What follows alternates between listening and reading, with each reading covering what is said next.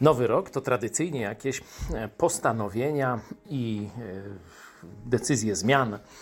Bardzo ważna rzecz. Król Salomon przekazuje nam taką oto myśl, że człowiek, no powiedzmy głupi, czy tam no, możemy go jakimiś epitetami nazwać, zadawala się tylko właśnie tymi swoimi postanowieniami.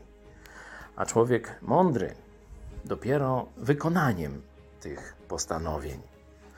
Warto więc, żeby nie przenosić tam gór, nie zmieniać wszystkiego od razu e, z początkiem nowego roku, tylko wybrać sobie jedną małą rzecz. Ale jak już się ją wybierze, to żeby ją wprowadzić w życie, żeby stała się naszym nawykiem, żeby zmieniła naszą codzienność i wtedy będziemy mieli powód do radości. Bardzo mądra biblijna rada.